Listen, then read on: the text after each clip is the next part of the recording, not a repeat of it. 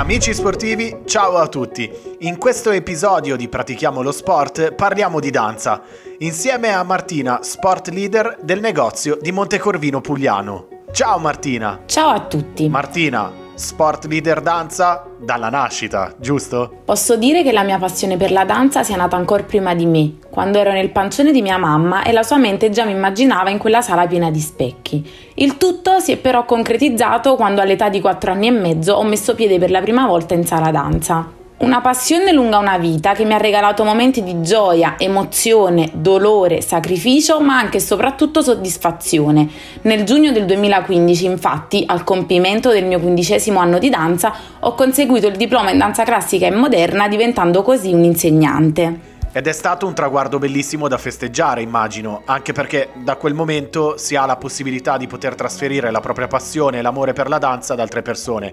Senti, domanda secca. Cos'è per te la danza? Si dice che la danza sia il linguaggio nascosto dell'anima ed è proprio così.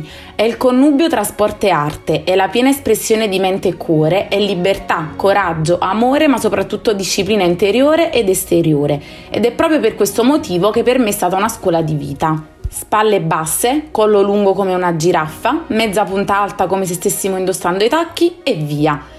Quando si è piccoli tutto appare come un gioco e nel caso della danza le regole sono chiare sin dal primo momento. Chignon né troppo alto né troppo basso, semplicemente a metà testa, calze rosa, body, gonnellino, tutte le compagne di corso perfettamente uguali e scarpine al piede. Ovviamente. Ma come si scelgono le scarpette di danza? Certo, il sogno di ogni ballerina è quello di indossare le punte di gesso, nonostante il dolore, ma questo le ballerine già lo sanno.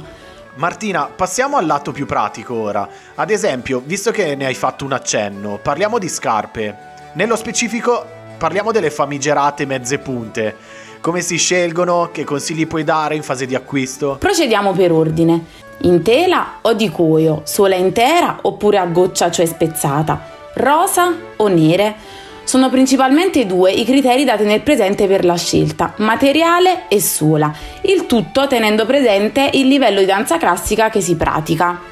Innanzitutto, per i primi anni di danza, quando si è piccoli e si frequenta un corso principiante, si consiglia la scarpetta di cuoio con suola intera, poiché questa sostiene meglio il piede e tende ad ammorbidirsi con l'utilizzo. Questo tipo di calzatura permette all'allieva di disporre il peso del corpo su tutta la pianta del piede, di rinforzare l'arco plantare e di far sentire l'aderenza sul pavimento. Queste mezze punte hanno normalmente l'elastico precucito e va scelta una misura confortevole perché questa si ammorbidisce ma non si allarga. Come pulirle? Un batuffolo di cotone e latte detergente. Ok, e fin qui chi si approccia, diciamo, alla danza ha tutti i consigli e le indicazioni necessarie. Ma per chi invece parte da un livello, diciamo, un po' superiore, per quanto riguarda le ballerine di livello intermedio e avanzato, consiglio una mezza punta con suola a due gocce, avendo acquisito una buona padronanza con la tecnica. Abbandonando la suola intera, il piede lavorerà in completa autonomia e aiuterà l'allieva o l'allievo nella preparazione di passi di danza più impegnativi, come pirouette, soutenu, picchian dehors e picchian de dan. Si inizia così a preferire la scarpa in tela perché è più morbida e inoltre aderisce al piede seguendo il movimento. Per le mezze punte in tela scegli la misura giusta. Questi modelli, a differenza delle precedenti, si rilasciano di più con l'uso. La tela ha altrettanto una manutenzione facile, infatti queste scarpette si possono lavare in lavatrice a 30 gradi. Alcuni modelli delle nostre scarpette con suola spezzata hanno un triangolo elastico sotto la pianta del piede per rendere le scarpette ancora più morbide.